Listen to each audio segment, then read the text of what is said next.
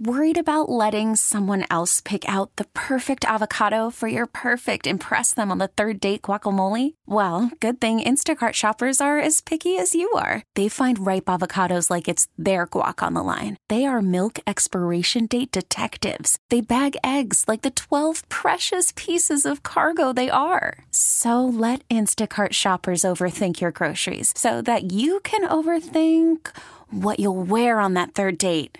Download the Instacart app to get free delivery on your first three orders while supplies last. Minimum $10 per order, additional term supply. Guidance is internal.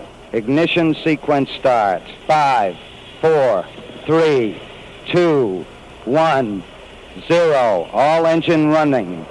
Liftoff. We have a liftoff.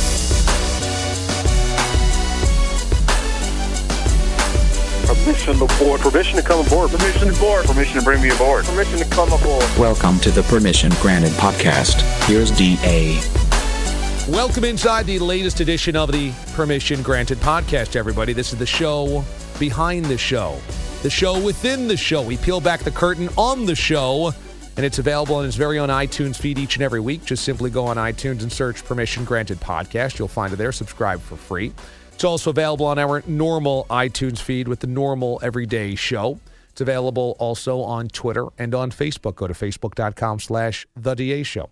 Moraz will join me coming up here in a little bit, but first, baseball season is here, and why not talk to a director who has put his his touch on the game, has put his fingerprints on the game by developing a documentary about one of the most interesting parts of the game. That is the speed at which you can throw a fastball.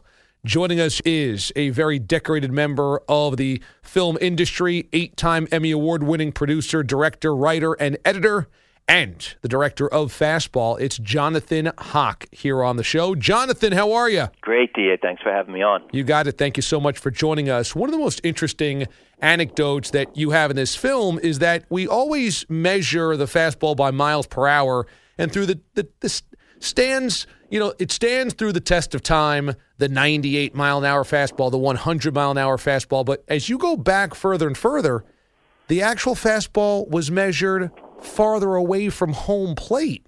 So when did we finally get to the miles per hour we see on the scoreboard at stadiums? Well, I think it was with Bob Feller uh, in 1946 that we first get the miles per hour. When Walter Johnson, who was the first guy to really be called the the fastest pitcher of all time. In 1912, he actually had his fastball timed at a rifle range uh, up in Connecticut, and uh, what they did was they measured it in feet per second, and and given the fact that the ball travels 60 feet 6 inches, it sort of makes sense that it would be measured in feet per second, right, rather than miles an hour, because it's not going for an hour and it's not going miles. But uh, on top of that, they measured it um, foolishly about 68 feet from the pitcher's mound, which which further doesn't make any sense. Bob Feller, they measured at home plate, and he came in at 98.6. But the thing is, the ball slows down uh, from the release, and today all the pitchers are measured at 50 feet in front of home plate virtually the instant that they release the ball.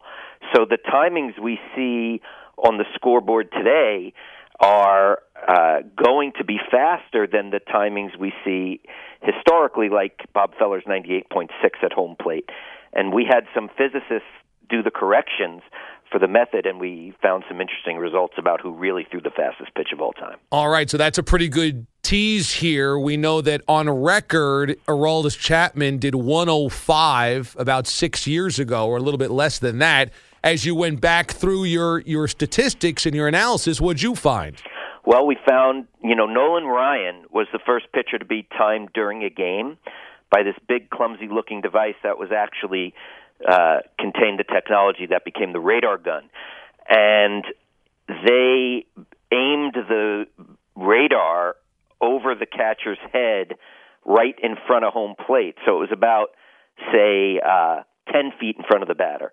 So he came in at 100.9, which, by the way, was uh, in the ninth inning in a game he threw 159 pitches.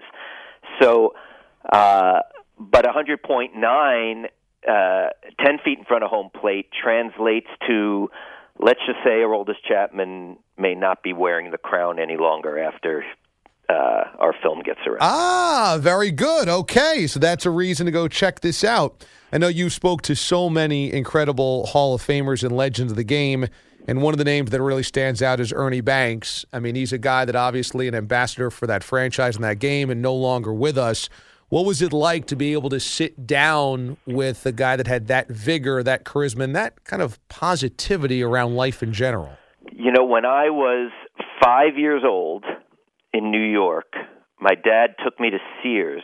This is 1969 to buy my first glove and bat, and the bat was an Ernie Banks model.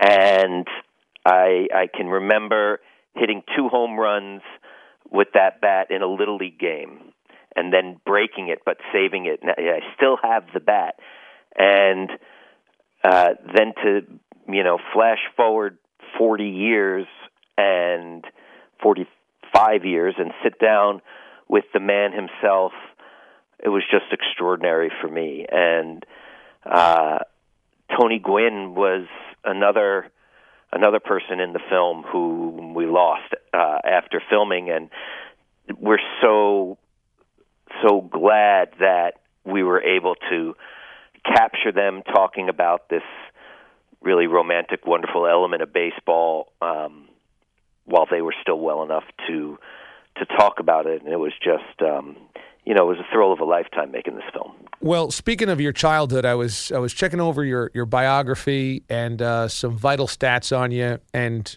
as a Mets fan, one date stood out. That's your birth date, and that's April twelfth, nineteen sixty four, in Queens. And I'm thinking, is that like the exact day that Shea Stadium opened up? When was opening day at Shea? Yeah, it was probably just about then. I missed it. My parents said I did go to the World's Fair that summer which I I don't remember. That was probably as close as I got to Shea. But my very first game I ever attended was at Shea in the spring of '69. Uh, it was we were sitting in the box seats off the first base line, and uh, the Mets were playing the Braves, and Rico Carty actually was the hero of the game. He hit a double off the wall, and uh, I remember asking my dad, "Where are the words? Where are the words?" Because there were no announcers and I thought that the announcers at the game were, you know, were like in the air or something. So, um, but uh, yeah, Shea. Uh, I spent a lot of time at Shea Stadium, and especially in the late '70s when you could get in for the team was horrible, and you can get in for a dollar and a half and sit in the first row of the box seat. So we had a lot of nights like that. This interview is now complete because we have a Rico Carty reference. Good job by you, Jonathan. so, you know, there's this romanticism about uh, the fastest pitch ever thrown or some of the hardest throwers ever. And we know of Nolan Ryan and Walter Johnson and now Aroldis Chapman, Bob Gibson. Was there any kind of guys on the fringe of baseball, guys that uh, kind of came out of the cornfields, if you will, that you were able to kind of track down or look at? Or, you know, there's some anecdote that came out of the Negro Leagues or something like that? Yeah, well, the, in, in the Negro Leagues, you had Smokey Joe Williams, who uh, supposedly threw as hard as Walter Johnson. Although you know, there's sadly so little to go on with that stuff. But you you have to imagine that uh, it's true, or or at least close to it. Um, but the guy who really stands out in the history of the fastball in the history of baseball is Steve Dalkowski, and this is a guy that you know we talked to David Price and Justin Verlander and a lot of the current stars who Price and Verlander in particular are really really knowledgeable about the game and the history and and neither of them had heard of of Dalkowski but to hear Nolan Ryan talk about him to hear Davey Johnson, who played with him in the majors, and Pat Gillick, who in the minors. I'm sorry, and Pat Gillick, who who was on the pitching staff with him in the minors. Uh, in the early 60s. Uh, Cal Ripken Sr., who was his catcher. Uh, Steve Dalkowski was a guy who uh, supposedly threw harder than any man who ever lived. And uh, Ted Williams, uh, 1960, in spring training, got into the batter's box and looked at one pitch and said, "I didn't see it, and I'm never getting in the batter's box against that guy again." Uh, unfortunately, he couldn't throw strikes. Uh, in 600 something innings, he struck out 1100 and walked 1200, and um, never made the bigs. And there's no footage of him, uh, but his name remains legend, and that's the thing. If you have, you know, if God touched your arm with that speed, there's something that speaks to us about it, uh, even if he couldn't make it. So you've also been the director on a number of 30 for 30s, and that included Survive in Advance of Miracles and Men. But I think maybe my favorite 30 for 30 was The Best That Never Was, which you were uh, all over. You were the director of, and that was about Marcus Dupree. It was such a game changing, ground shaking recruitment, and it happened at a time where college football was just kind of really starting to become um, the popular national game alongside football. How kind of simultaneously thrilling and eerie was it to go back through Marcus Dupree's recruitment? Yeah, that was um, a really important film for me. I had been wanting to tell Marcus's story for a long time. Marcus and I were the same exact age and went through college together. Of course, I was not at Oklahoma, but um, you know, I, I, I was really into it at the time, and he was this colossal figure who was. Uh, really a myth, a mythical figure coming out of high school, and then was so extraordinary as a, as a record-breaking freshman at OU. And uh, once ESPN came up with the idea for 30 for 30, where they were not assigning stories, they were picking directors and letting the directors pick the story. And now I had the opportunity to do the Marcus Dupree story because they they couldn't say no. They, that was the whole pitch was whatever story you want to tell from the last 30 years. So uh, then I had to find Marcus, and it took me literally six months to find him, and I had to hire a, pers- a private investigator to to find him. But we did, and once I found him, he was just so great, and he said, "Hey, I wasn't hiding. I just wasn't, you know, I just wasn't around." And uh, it, going back to that to see this man and get to know him so full of grace and so full of power and and and and just kindness and strength you know the ultimate gentle giant. And uh to see how how he was done wrong and how we as a country of football fans lost the opportunity as NFL fans to to watch a guy who might have become the greatest that that ever lived, and uh, that was a story I was really really proud to tell. It meant a lot to me. Unrealized potential is one of the most you know captivating narratives and, and stories that we we tell especially in sports and Marcus almost got there and kind of did at Oklahoma but then of course fell on hard times the injury Barry Switzer that relationship the NFL all of that is he a guy that lives with a what if, or what's his what's his mentality when you get to talk to him up well, close? That that's where I discovered his grace is, is that he doesn't look back and say what if. He looks back and says, "Wow, how lucky was I that as an 18-year-old I was on national television playing football in front of 80,000 people calling my name."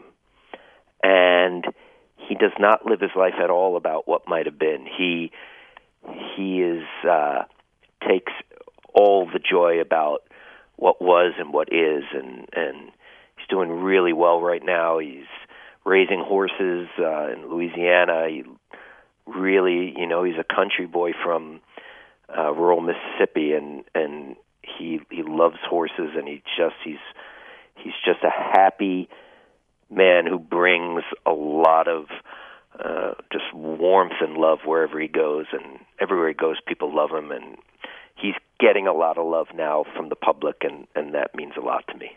A film by Jonathan Hock, documentary on for baseball fans on the fastball, called Fastball, narrated by Kevin Costner. It is out in theaters now. So all across the country, right? There is uh, there's a number of theaters carrying this documentary. Yeah, it's still it's still in theaters at uh, in every major league market it was in one theater some of them it's it's not there anymore but some of them it's still there and if it's not in a theater near you there's iTunes there's Amazon Uh, there's your cable pay per view. Um, pretty much any way you want to get a movie on demand, this one's available. Right now, it's the number one documentary on iTunes and and uh, and Amazon, and and you know we're just really really thrilled with how the people are responding to the film. And you know, Thomas Tull, the producer, and I, when we set out to make this film, we wanted to make the film that baseball fans would want to own forever and every spring put the DVD in the DVD player and just remind ourselves why we love this game so much. It's pretty cool. You can get it on demand, as Jonathan just mentioned. Check it out on demand on iTunes, digitally, wherever you are, or in theaters. But perhaps if you're in a major league city, you can check it out there. Jonathan Hock has won eight different Emmys for writing and producing and editing in Hollywood, and he joins us here on the show. Well, this was a lot of fun, Jonathan. Thanks so much, and best of luck with the film. I can't wait to see it. DA, appreciate it, and uh, thank you very much. You got it. Thanks to Jonathan Hock for joining us here on the PGP. Mraz joins me now. Mraz, how we doing? Doing tremendous. Weather's turning, feeling good. Yeah, being down in Florida last weekend really got my juices flowing for for baseball season. Now, of course, as a Mets fan, we finally have some expectations, and so that that's nice. Going down to spring training, getting to catch a couple of Grapefruit League games, including two Mets games at Port St. Lucie. That Two was ties, by the way, you saw. a lot of ties going on in Grapefruit League action. I feel like if it's a tie after like nine innings, they should just do a home run derby or something like that. The old uh, hockey shootout, but instead go baseball style. Why not? Yeah. Have some fun for the kids down in Florida. Yeah, I mean, because there is no incentive really to stick around once it's a tie in the ninth inning. You're It- like, what, am I going to watch another tie of an inning and then go Unless home? it's Arizona where you could get somebody swarmed by bees in center field. Yeah, I, I just think um, I think they should find a creative way to end ties in spring training. All right, well, why don't you why don't you lead the committee on that? I think that could be some potential. But boy, is that an addiction, man. You just go down to Florida if you're from a cold weather climate. You sit around, you have beers, you're out in your, your shorts and your flip flops and uh, your t shirt, and you're just sitting back and, and watching a game. Cheap tickets, walk anywhere you want. You're up close and personal with the players. Um, and then you, you go back to your hotel and you, you go to the beach, you go to the ho- you go to the hotel pool. You go out to eat at night, have a few more beers, you wake up, you do it again. Gosh, I'll tell you, that's living down there. The first time you feel that sun on your face has to be like the most amazing feeling after basically being in hibernation forever. Yeah. Hearing the crack of the bats for the first time. Little crack. Did you do a little cracker jack or anything like that? A little hot dog? Had a Nathan's, yeah. See, it's interesting to me that the Mets down in Port St. Lucie would go with a Nathan's. Mm, why? I, do they do Nathan's in Citi Field? Uh, Nathan's isn't that popular in Florida. Well, what kind of what kind of hot dogs would they have at Citi Field if they weren't Nathan's? Uh, so I'm curious. I wonder if Nathan's is their provider at Citi Field, therefore they have to be their provider down in Florida. Huh. That's a great question. I guess I hadn't thought of that. Is there's not I mean, for years at, at Shea was what Con cons? yeah, I love cons. they were yeah. the dog. Uh, I'm not sure. Yeah, I would just imagine that would probably be the same vendor. But I know from my time down in Florida, Nathan's is not a popular brand down in Florida. You're looking for more of a Sabrett maybe down there. Huh. Uh, they migrate. What about uh, at Yankee Stadium? No, no uh, Nathan's. Oh, Nathan. Yeah, they have Nathan's at Yankee Stadium, but I'm not sure if Nathan's is their provider down in Tampa. Would be my question. Oh, My, my point is, uh, I find it interesting that Nathan's makes the makes the trek like everybody else does down there to distribute their hot dogs. yeah. Uh, it's there's of nothing, course, this is my main focus on spring training. Is what brand of hot dogs you're getting There's served. nothing like spring training baseball because it is. I mean, it's the cool parts of baseball without the bad parts of baseball. Now the games don't count. But then there's no stress of walking out of there aggravated. you go in there, it's dirt cheap. I mean, the first day we went, it was me and a bunch of buddies that I grew up with that were all Mets fans, a bunch of high school buddies. We'd never gone to Port St. Lucie, so we said, "Let- let's finally do it this this spring. So we went down, and um, and the first day they, play, were playing the Cardinals, and the Cardinals fans travel, as you might imagine, in Of droves, course. and it's right down the coast where the Cardinals uh, train. So it was a sellout. So we had to buy tickets. They were like standing room only, or you could sit out on the berm in, in right field. They have scalpers out there. yeah, there were a couple scalpers. That's old school. Yeah. Okay. But you know, you go out there and you just you get some beers. We walked up, you got beers, and you just kind of stood around the concourse wherever you could find room. And then Right. if there's some empty seats, you can go there, sit out in the berm. You go to the tiki bar in left field. I mean, there's just a ton of things that you don't you don't have to really sit down. Right. And the tickets themselves were thirteen dollars. That's that's amazing. Okay. So we go in and we get a round of beers. A round of beers for thirty-one dollars. That's like two- four beers. Yeah, that's two beers at Citi Field in the regular season. Yeah. That's amazing. Four beers for 31 bucks. Um, and then, yeah, tickets for 13 or whatever. The next day we went back. Um, I actually got a seat for $25 right down the first base side, five rows from the field. It's 25 bucks. And a beer is like five or six. Not bad. That's so foreign to like being in New York at Citi Field, Yankee Stadium prices. Any professional. I mean, I guess if you're going to like an Indians game sitting in the Well, it's different. Like I just bought two tickets in Toronto, second row behind third base, forty dollars a ticket. Yeah. which I find crazy to me that, that it could be that cheap. that's dirt cheap. And and you go to the um you, you go to the um the the concession stand is being run by the the Kiwanis Club of, Of uh, Port. St. Lucie. It's like five old guys that don't know the prices of anything. They don't know if they've got anything. Almost like going to like a high school football concession stand. Yeah, You know? yeah. It's and and yet going in there, there were cheers from the crowd, and people are into it. It's a stripped down, streamlined version. There's no crazy jumbotron. There's no like in between innings. You got to shoot a stupid like hot dog gun. Right. It's cool. It's really cool. That's a good trip to make, man. And as you said, if you're coming from the North, like it's a little different. If you're a Marlin fan down in Florida, No need. There's no need. There's No. nothing spectacular about it, and tickets might even be cheaper to your regular games. But yeah, when you're coming, you're coming from any place where it's been hit by snow or freezing temperatures. That's the trip to make. Yeah, and then you know we had we were down there for four days, and there were two game days. And the other two days, one day was the beach, one day was the pool, one day you know it just so- Enjoy the weather while you're down there. right. It, it's that's living right there. I'm a big fan of that. It's living. Big fan. So that's made me even more fired up for the baseball season. Oh, how could you not be? I don't know. I, I guess it's because the Mets are good, but I'm, I'm always into this time of year just because it means it's the symbol, it's the signal that it's going to start getting warm and nice. But for some reason this year, I don't know. I'm more into baseball. Than I feel like there's a lot more buzz around, and maybe that again it could be a New York bias because the Mets were there. I mean, the Yankees kind of always are just the Yankees, so you know it matters. But I totally feel that way. And even reading stories today, like the Royals looking to retaliate on the Syndergaard uh, deal or anything like that. Like I'm actually I'm not a Met or a Royal fan. I'll be locked in for the three hours Sunday night. There's no question in my mind. A lot more than I would be on WrestleMania, like some people will be watching Sunday night. So WrestleMania, what number is this? I, do they go by numbers or is it just Yeah. by years? No, no, Roman numeral numbers. Roman numeral. I mean, so I figured starting in the 80s. I'm going to say it's like WrestleMania 37. I want to say it started in 84, 85. So I'm going to say WrestleMania 32. It's a good. This is a good bet. So let's see. 10 things WWE got right in WrestleMania 32. There you go. So WrestleMania 32, and now they've advanced to these stadiums. I, go, I couldn't even tell you where WrestleMania is this weekend. Well, I don't know if they've ever advanced there. I think the first one was at like um, was that the Garden, the original one? maybe the original, but one of the early ones was at uh, the Pontiac Silverdome. Oh, really? Okay. I know recent years they've definitely. I know Levi Stadium, MetLife Stadium. They've had it. You know, stuff like that. Well, outdoors, yeah. Yeah, out, eh, doing doing it that way, which is weird to me. But Can you name one wrestler? Daniel Bryan, Could be. I don't know. I think that's a wrestler.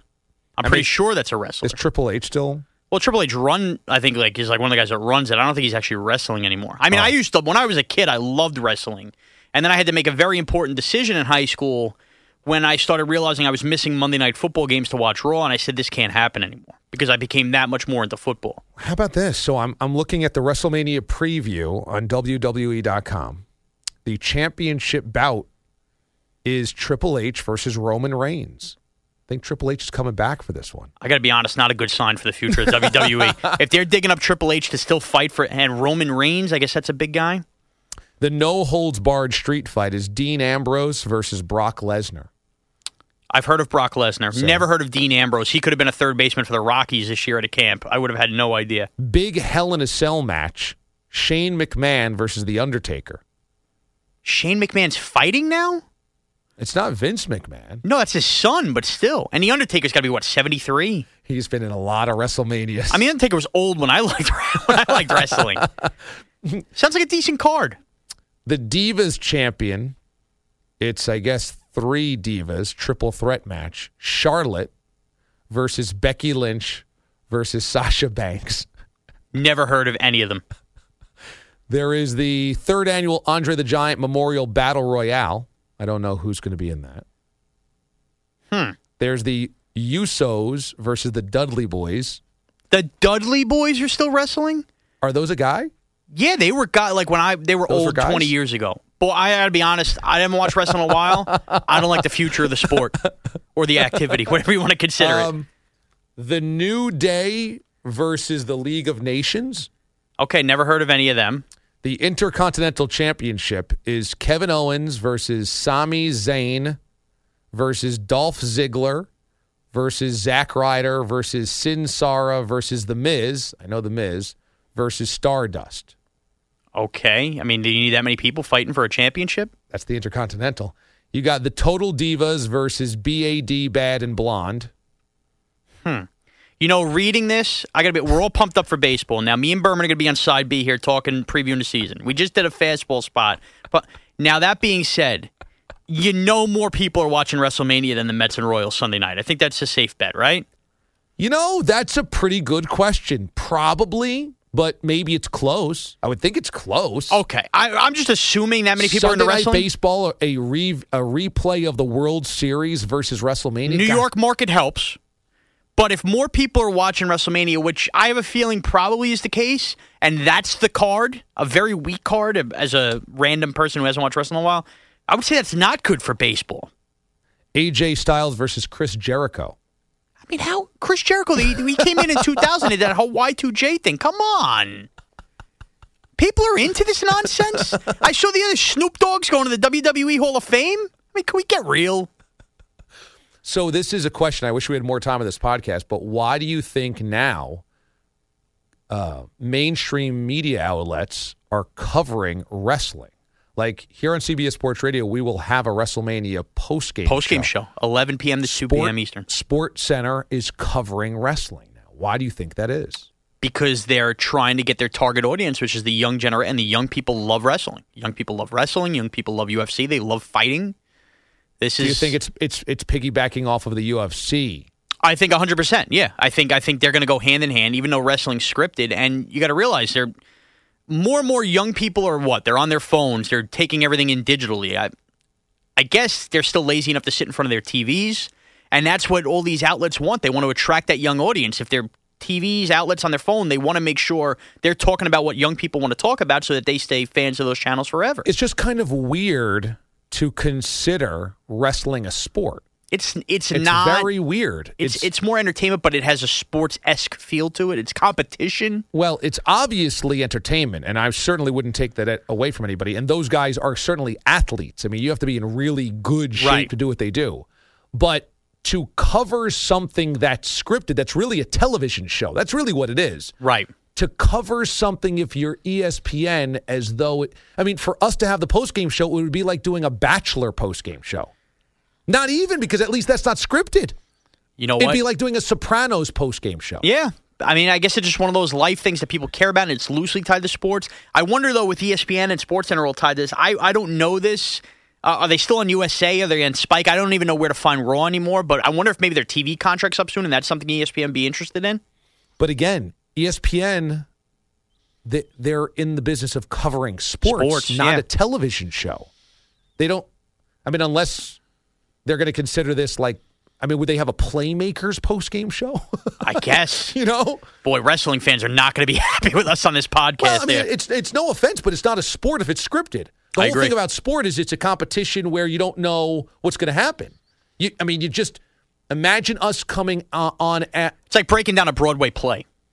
or a movie. Yeah. Now we certainly do that, but we don't we don't have like a show Dedicated to it. devoted to it.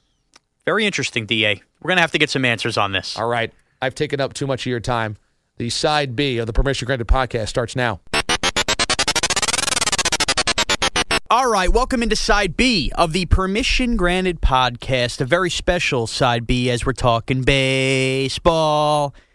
Yeah, I forgot the rest of the words. But yeah, no Joe D, no James Ward joining me on side B. Instead, we go with the great Jay Berman comes back to the Permission Granted podcast. Jay, how are you? Apparently, I am a bench guy, which is very disappointing to say. Well, ironically, you're a bench guy here as we're talking baseball on side B because uh, you consider yourself a baseball aficionado coming off the bench here. You used to work for, uh, what, MLB.com? Correct. So, yeah, I guess baseball. Thanks for reading up on my bio. I did read up on your bio. Um, it's not an impressive bio at all, to be honest with you. I don't disagree. Uh, Jay has been basically for two months. I would basically since the end of the conference championship games, and I've said basically 17 times already in the beginning of this podcast Say it again, bro. that he cannot wait for baseball to start. More or less saying, "Get me to baseball, bro." I believe has been the quote. And baseball's here, Berms. Are you pumped up? And not only that, but you said you woke up this morning, um, popped your little head out of the uh, out of the sheets, and said, "You know what?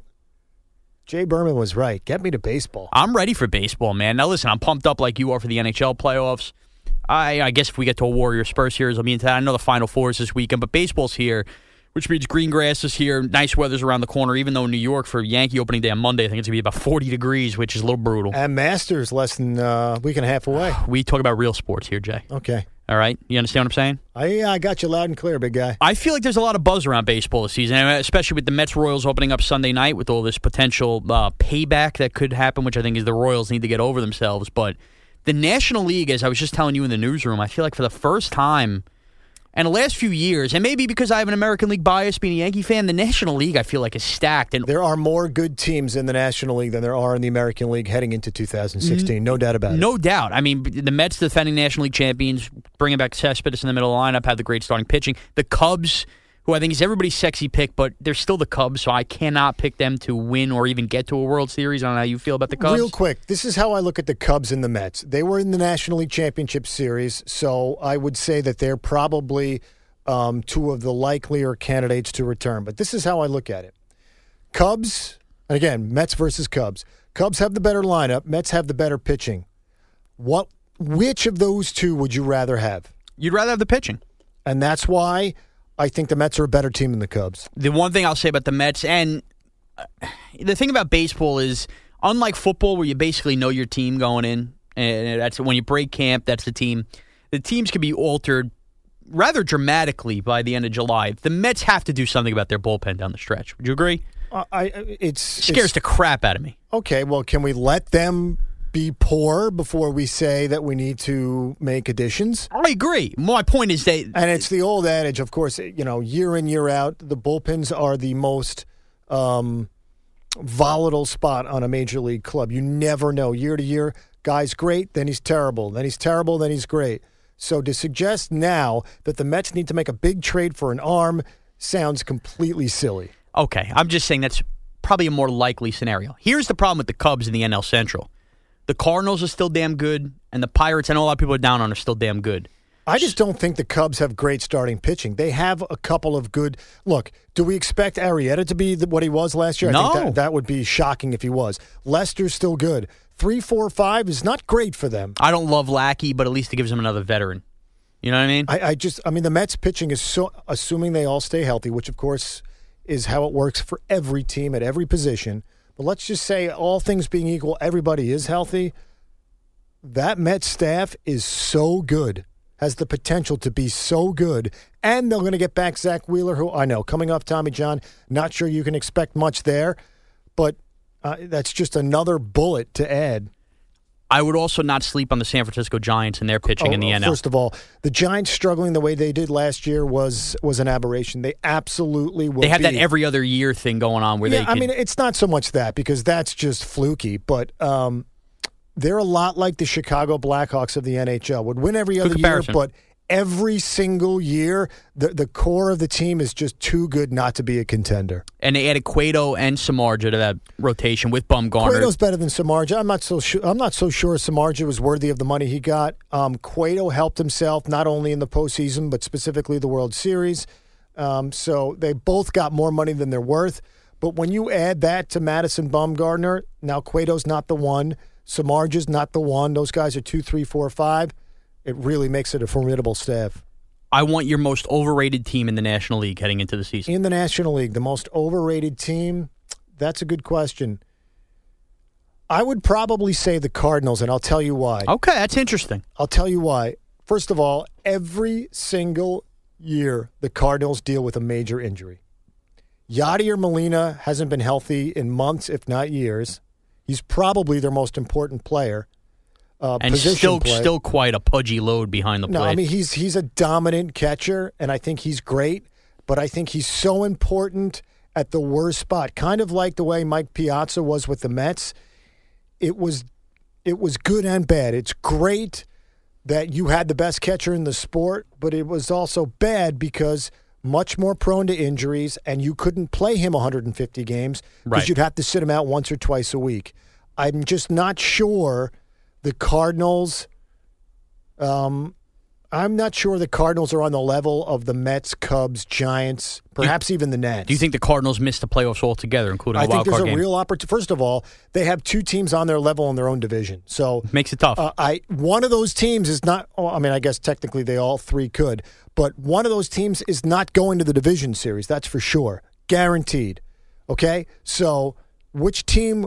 If I said to you now, after the wild card spot, after the wild card round is up, which one of those three teams is not in the divisional round of the National League playoffs? My my pick would be St. Louis. I don't hate it, but just like the Giants, you have to drive a stake through their heart. Uh, m- me, without going into uh, great into, I would say the Diamondbacks. I know they signed Greinke. Uh, I believe Shelby Miller's But there. I mean, are they an elite team that everybody I- no, considers a threat? but they're kind of like I guess the Jaguars would be in football. You know, make a couple free agency splashes. People think they could surprise. I don't think so. I think they're going to be like the Padres were last year going in, where they where they're just not that good and they stink. Well, look, they have an ace starter that they overpaid for, and I'm not saying Greinke isn't good. In fact, he's great. He got way, way too much money. But after that, I don't love the staff. They have great hitters. Goldschmidt is an MVP candidate every year, and it's a hitter's ballpark, and the ball flies in the summer. But you don't hit home runs to a World Series. You pitch to a World Series. And do you believe the Mets will win the National League? Is that your official pick for the National League champion? Uh, no, because I think it's really hard to repeat. I think they absolutely are a contender. I want to pick Jay Berman. Um, And it's okay. Don't don't be afraid that you're being a homer by picking the Mets. Well, I am a homer. I would never see. You're the kind of guy that would pick the Yankees and deny that you're a homer because you've blinded yourself. There we go. I absolutely am a homer.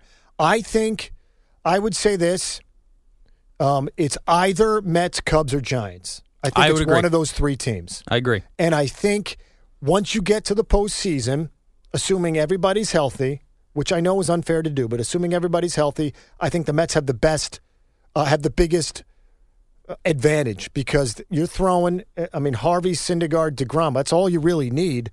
Um, it's that's pretty amazing. I would pick the Mets. I think the Mets are going back to the world. I really believe that. And as much as I mock the Met fan, all that they're good. They're going to make the World. I think that's why we, uh, for me, I'll speak for myself because I am a, a, a huge Met fan. Um, that's why I have anticipated the beginning of the 2016 season as much as I have. Um, for a very long time and pretty much most of my life, um, I always love baseball, but the Mets really haven't been that great. The Mets haven't had anticipation like this. In fact, someone suggested to me the other day that this is the most anticipated season in Mets history. And at first, um, hyperbole aside, I was like, whoa, that seems deep. And then I thought about it, and I don't think it's that insane to say that. what about 87 coming off the World Series championship? Um, I mean, I was born that year, so I really can't speak to that. yeah, that's when you started with the Rocky Road and on your dad's lap. I was a pig. I was a pig even even as I was born. Uh, quickly, let's just get around the American League real quick. Most overrated team in the American League? Do you have one? You know, that's a good question. Um, here's the thing: I always pull for the Red Sox because I despise the Yankees. Which I don't get. You should hate Boston. I don't hate Boston. Why would I hate Boston? Because Boston, Boston, any and New York are rival beat- cities. But they're not because they don't. They've never beaten the teams I root for. The teams I root for always beat always beat them. Giants, Mets. So I love the Red Sox because what they do is pain the Yankees. Okay. Anyways, I'm afraid, despite the fact that they added Price, I think that was key. And I, I, uh, barring an injury, he'll be great. I'm just not so sure. I don't love Hanley. I don't love Sandoval. Um, I think they're relying too much on guys like Betts and Bogaerts, who are good, but are they are they leaders? A lot of eggs in their yeah, basket. Pedroia is old, injury prone. I don't know about the bullpen. Does the David Ortiz retirement tour kind of consume them this year? Um, well, you know, it's funny that you brought that up. I went back and looked at his numbers last year, and I had not realized how good of a season he had. He got off to a bad It was start. like 40 and 100. Pretty sure it was a bad start too. I think he had a bad April I May. just kind of gave up on him a couple of years ago, and I think he. Now, look, the Red Sox were terrible all year, so maybe that's why we didn't have much focus on him.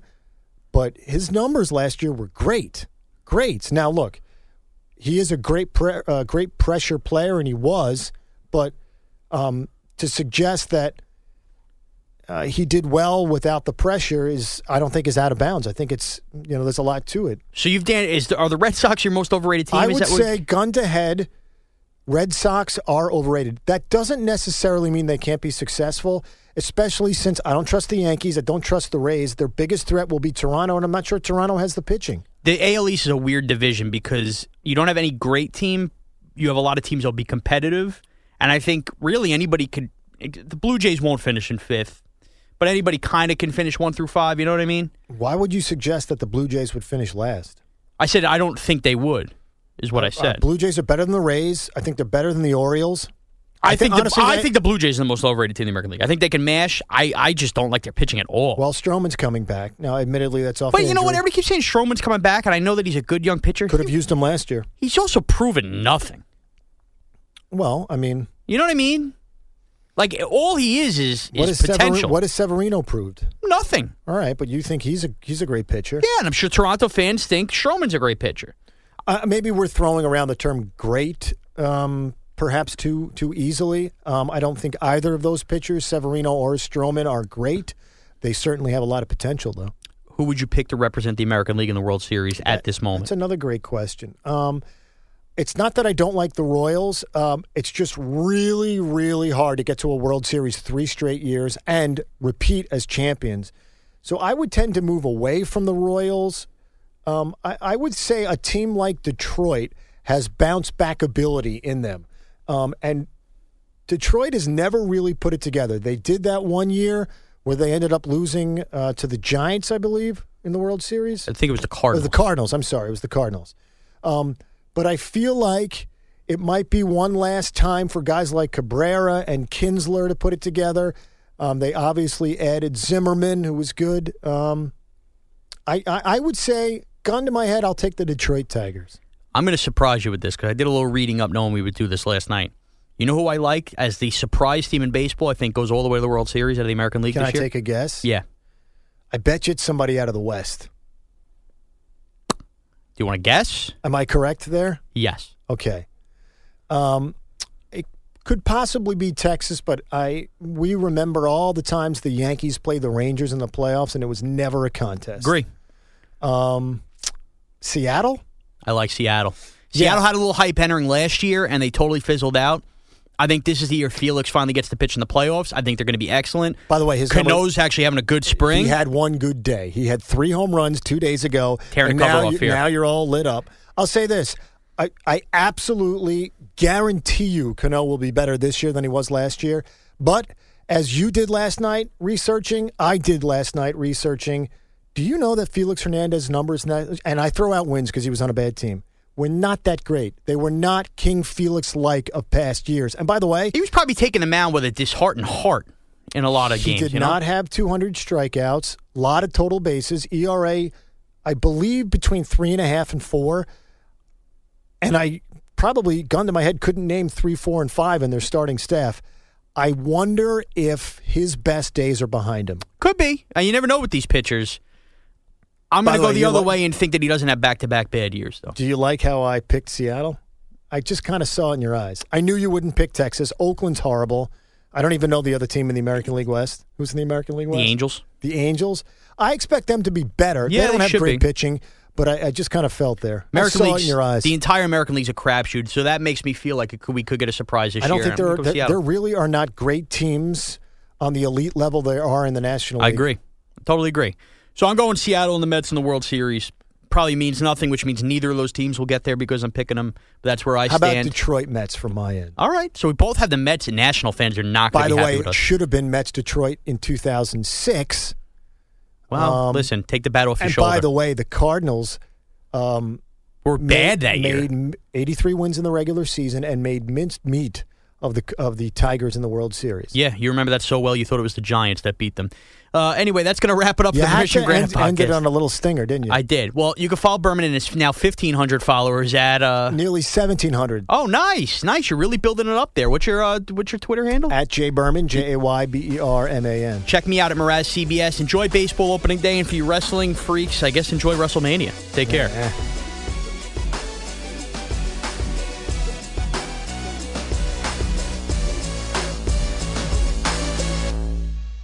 We get it. Attention spans just aren't what they used to be heads in social media and eyes on Netflix. But what do people do with their ears? Well, for one, they're listening to audio. Americans spend 4.4 hours with audio every day. Oh, and you want the proof? Well, you just sat through this ad that's now approaching 30 seconds. What could you say to a potential customer in 30 seconds? Let Odyssey put together a media plan tailor made for your unique marketing needs. Advertise with Odyssey. Visit ads.odyssey.com.